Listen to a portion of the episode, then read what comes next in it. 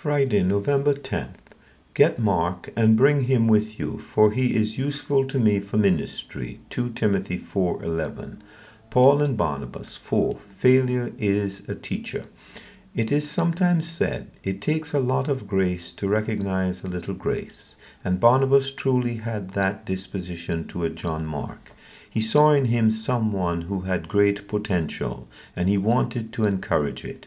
This was Barnabas. Perhaps in his disagreement with Paul he had pushed too hard. Acts 15:39.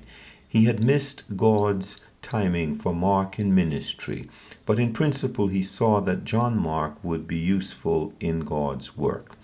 The U.S. Navy SEALs have a saying related to the high dropout rate in their rigorous training course.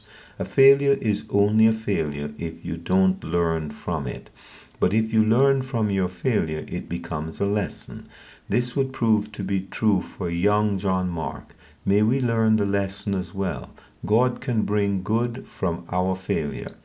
The last thing we read about Mark in Acts is that Barnabas took him and sailed to Cyprus, Acts 15:39.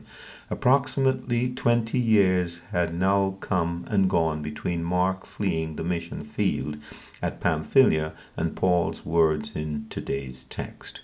We do not know what transpired in those intervening years before we hear of him again, but there can be no doubt that Barnabas was an encouraging mentor to him after taking him to Cyprus. In 2 Timothy, we read that Paul was in Rome and facing execution. The Christians in Asia had forsaken him, but there were still a few who had continued with him. One of them was Mark, of whom he touchingly writes, "He is useful to me for ministry." 2 Timothy 4:11. John Mark would go on to write the gospel which is named after him.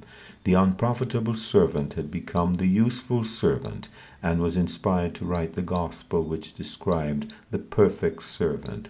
We can learn from Barnabas in this.